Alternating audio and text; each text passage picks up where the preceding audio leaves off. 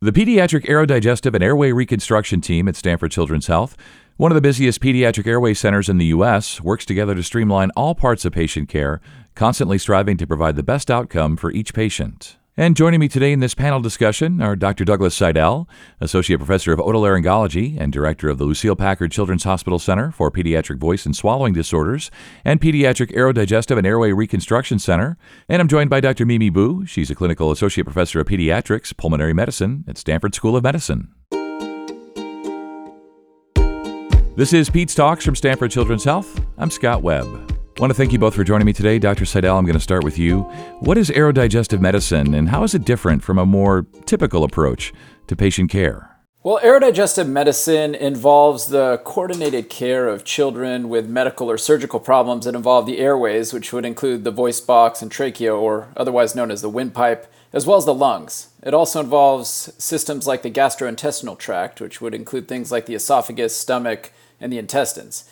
It also addresses nutritional issues associated with these problems, as well as the mechanics and the therapies that are associated with voice production and feeding and swallow function. So, as you can imagine, just hearing all that, covering all of these items is a pretty tall order. But the important thing to remember, and really what this clinic I think is all about, is that these issues can be very, very much related you know, rarely do we have an isolated issue with only one system where it makes sense to ignore everything else, you know. Unfortunately, patients who have these types of medical issues, they require a, a lot of specialists, many different docs, and that means it requires multiple clinic visits, and they may need to undergo multiple diagnostic studies or even procedures or surgery in the operating room. This can be difficult for patients and their families, and it comes at the cost of lost days at school or lost days at work for parents and the potential for communication breakdown, not just between two different doctors, but between the patient and the physician. And so it can be downright frustrating and confusing for parents.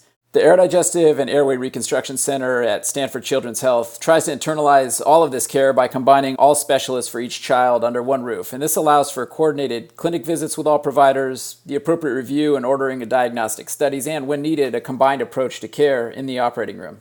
And this has been shown in the literature to reduce the number of times that each child requires an anesthetic it's known to save time away from school and work, and it's been demonstrated to improve our ability as physicians uh, and care practitioners to correctly diagnose and to treat these aerodigestive disorders. And throughout the entire process, the patient remains a central focus, as they should be. And both parents and their families remain an essential component of the decision making process. So they're in this with us, and we're in it with them as a team. I love that. I love that team approach. And Dr. Bu, want to bring you in. What types of patients or diagnoses are seen at the Pediatric Aerodigestive Center? So we see a whole range of different conditions, starting first with the airway problems. So what that means is problems with the larynx or the voice box to the trachea or the, also known as a windpipe. And these abnormalities can be seen in children when they're born with it or it can be acquired through their lifespan too. And so the symptoms that patients may encounter are noisy breathing or difficulty breathing, and some of the conditions includes airway narrowing, such as subglottic stenosis, tracheomalacia, bronchomalacia. There can also be abnormal airway connections, um, such as tracheoesophageal fistula, or patients who have devices in their airway, such as a tracheostomy. So those are some of the airway issues that we see. And we also will treat children with lung problems, such as chronic cough, chronic respiratory insufficiency or shortness of breath or difficulty breathing, or children who have recurrent respiratory infections. And then for the esophagus and gastroesophageal region, we also see children who have allergic eosinophilic esophagitis or gastroesophageal reflux. And then for the parents, the symptom that, that you'll see in your child is swallowing disorders or difficulty eating or difficulty with gaining weight. These are just a snapshot of the various things we see. And in addition, as a team, we also will optimize patients for airway or lung surgery or other surgeries that can involve the airway or the esophagus. And uh, Dr. Sidell, you mentioned earlier sort of everybody under one roof and the benefits to patients and families. So, how many specialties are involved in the care in a typical aerodigestive patient? That's a great question. And you know, this can vary like so many things from patient to patient, but there are at least two, uh, but more frequently, three or four providers involved. And depending on the child's condition and or the question we're really trying to answer, a single patient may have as many as six specialists working to evaluate or treat them in that clinic visit. Our clinic consists of three pulmonologists or lung specialists, three otolaryngologists, also known as the ENTs, and we're specialists with advanced airway training. We have three GI docs, the gastroenterologists. We also have a registered dietitian or nutritionist, three speech language pathologists who have special training in voice and swallowing disorders, and we have two pediatric general surgeons with extra training in minimally invasive endoscopic techniques. And we've got an entire team of coordinators in the clinic, including two advanced practice providers, a registered nurse, and two administrative coordinators. And, you know, the bottom line with all of this is that it ensures that when you need anyone on your child's team, you really call this single number, and we have this specialized team. It's not different people every time, we have the same core team.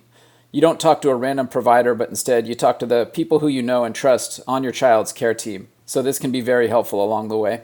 Yeah, very helpful. And you use that word there. Uh, such a key word in medicine is trust, especially when you're dealing with children and families. And Dr. Bu, how do I know if my child should be referred to the Aerodigestive Center? Yeah, so our center sees children from near and far.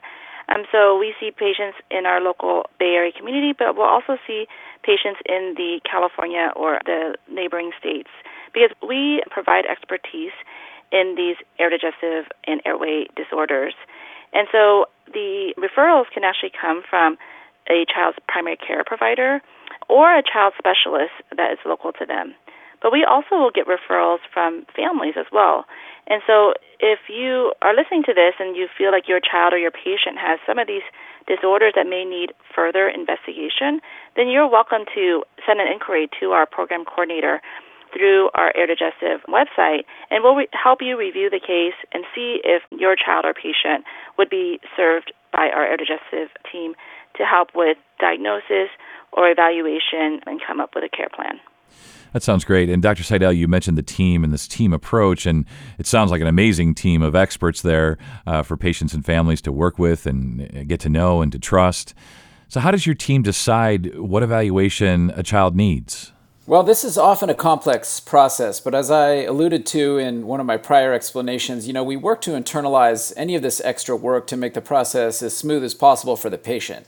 And in order to decide what evaluation your child may need, we use what's commonly referred to as an intake process. And in this process, an advanced practice provider or nurse will call the family and discuss the medical, surgical, and family history pertinent to their care, as well as any diagnostic studies or therapies that a child may have had in the past. So we bring all of this together. We then distribute this information among the entire team who reads through it and provides feedback with regard to any additional studies that might be needed in the clinic or in clinic procedures to consider. And then the patient receives a personalized itinerary for the visit, and we coordinate all the studies and procedures for the patient based on this input from the team. I think this streamlines the care process quite well, and it's done with careful consideration by all providers involved in the child's care. And so there's, you know, no room for real repetition. We've talked about the patient even before we've met them under most circumstances, and we're ready for anything that may come up during that clinic visit.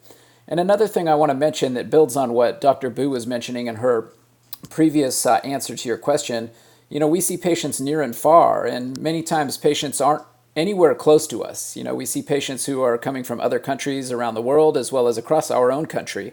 And this intake process, where we actually gather a lot of this information before the child arrives, is really important and it makes that visit to our center very, very efficient.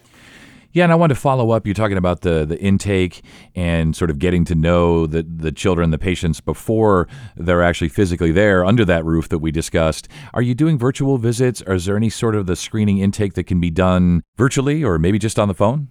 We do actually have virtual visits, and we use them frequently for our follow up visits or just for interval check ins with the patients. And I think this has been something that has come up over the last two years that has really enhanced our ability to follow patients and to respond to them. And you know, it's quite surprising how much information you can gather over a virtual visit. That being said, before we were doing virtual visits, we were also doing very well with just the telephone. You know, talking to somebody saying, "Hey, what's going on? How can I help you?" and actually knowing the patient ahead of time and having that patient know you makes all the difference in the world. I'm sure it does, and just getting used to the sound of each other's voices and that trust factor that we discussed. And Dr. Bu, how does the team work with our existing care teams? You know, for a lot of patients, I'm sure it's difficult. They have their primaries and, and the docs and nurses they're used to seeing, and then they get referred to specialists like yourself and your team there. Uh, how does that integration work? How do you work with those existing care teams? Our main goal is to help our patients and to you know create a coordinated care plan and so to do that, we really do want to maintain relationships with the patient's primary and local teams. And so while these patients travel from far away, and we provide the expertise for their airway or aerodigestive disorders, we still need ears, eyes, and hands close to home in case of urgent situations, interval issues that come up between visits. And so our team will provide an overarching expertise for the airways, lung, esophagus, or swallowing, but we definitely still need that relationship with our primary team. And so we do that through letters, through coordinated communication. Our job is to create one message from our multidisciplinary team to um, create this package that we provide to the local teams. And we really want the primary care provider to be integral in this communication and um, we really feel like that's a key component to our program that we work with the local teams. Yeah, that's great to hear. And uh, Dr. Sidell, let's just say my child is seen at the Aerodigestive Center and gets admitted to the hospital, unfortunately. Does the team continue to see patients once they're admitted? Yes, they do, absolutely. We have an inpatient aerodigestive process, and any aerodigestive patient who's admitted, either in a planned or unplanned fashion, will be seen by our advanced practice provider for evaluation. And Based on that assessment, we determine who on the team needs to be involved in the inpatient care. And this is important because it really allows for the patients to see and be cared for by providers, again, who they know and who's already been a member of their care. And in doing so, I think this provides that extra level of comfort for patients and their families, and it also eliminates any other relearning or new learning about a patient and their history that may otherwise be necessary for a new provider. And like Dr. Bu just alluded to, you know, we do rely on the care providers who are maybe on call or on service in the hospital. And part of our job is to bring the information that we have about the patient to those care teams so that they can do their job while they're in the hospital and so that we can do ours by representing the patient as a team and providing the information about many of the historical things that may have happened to this patient or in this patient's life up until the point where they're admitted. Yeah, and I just love that you're all working so well together, so seamlessly. I'm sure there are some hiccups and bumps in the road, but every attempt is made to really integrate and work well with existing care teams and, and be everything you can be for patients and families. It's really amazing. Uh, this has been an interesting conversation for sure. As we wrap up here, last word to each of you. Dr. I'll start with you. What are your takeaways on the Pediatric Aerodigestive and Airway Reconstruction team at Stanford Children's Health? I'm really honored to be um, part of this team. I feel like as a lone pulmonologist trying to see how the lungs interface with the airway, interfaces with the esophagus. It was very difficult to be able to talk to colleagues when we're in different silos. However, now with the Aerodigestive Center, we're all in one room together, talking together. It's actually one of the most fun experiences I have during the week to get together with my colleagues and to learn from each other, to learn from our great patients who have such great stories and great lives that we're trying to improve. I love hearing that. That uh, you know, doctors and nurses learning from the patients as well. It's a it's sort of a, really a two way street, which is amazing. So, Dr. Sidell, last word to you, uh, either about the center, about the work that you do, your team, anything else. I think that this is from the outside in hard work, and it's something where you know we wake up in the morning early and we go to sleep late, and at the end of the day, you know, you can look at it and say, well, how how do we get all of this done? But I got to say that the patients and the people that we work with on this team, they really make it easy. They're the center of this, and they're the absolute reason why we do the work that we do. We love what we do because of them, and having this team, as Mimi mentioned, is one of the most extraordinary things we can have in our careers. It is something that allows us to cross train between specialties. We get to pick each other's brain right there on the spot.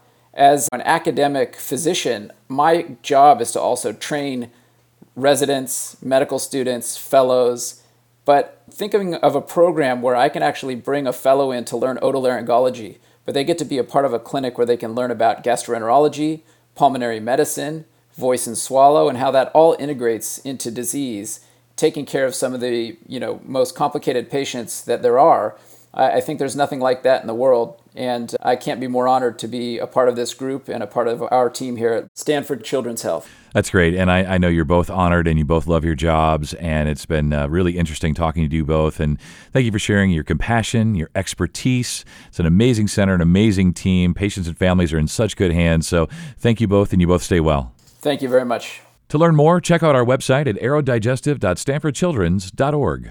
This is Pete's Talks from Stanford Children's Health. I'm Scott Webb. Stay well, and we'll talk again next time.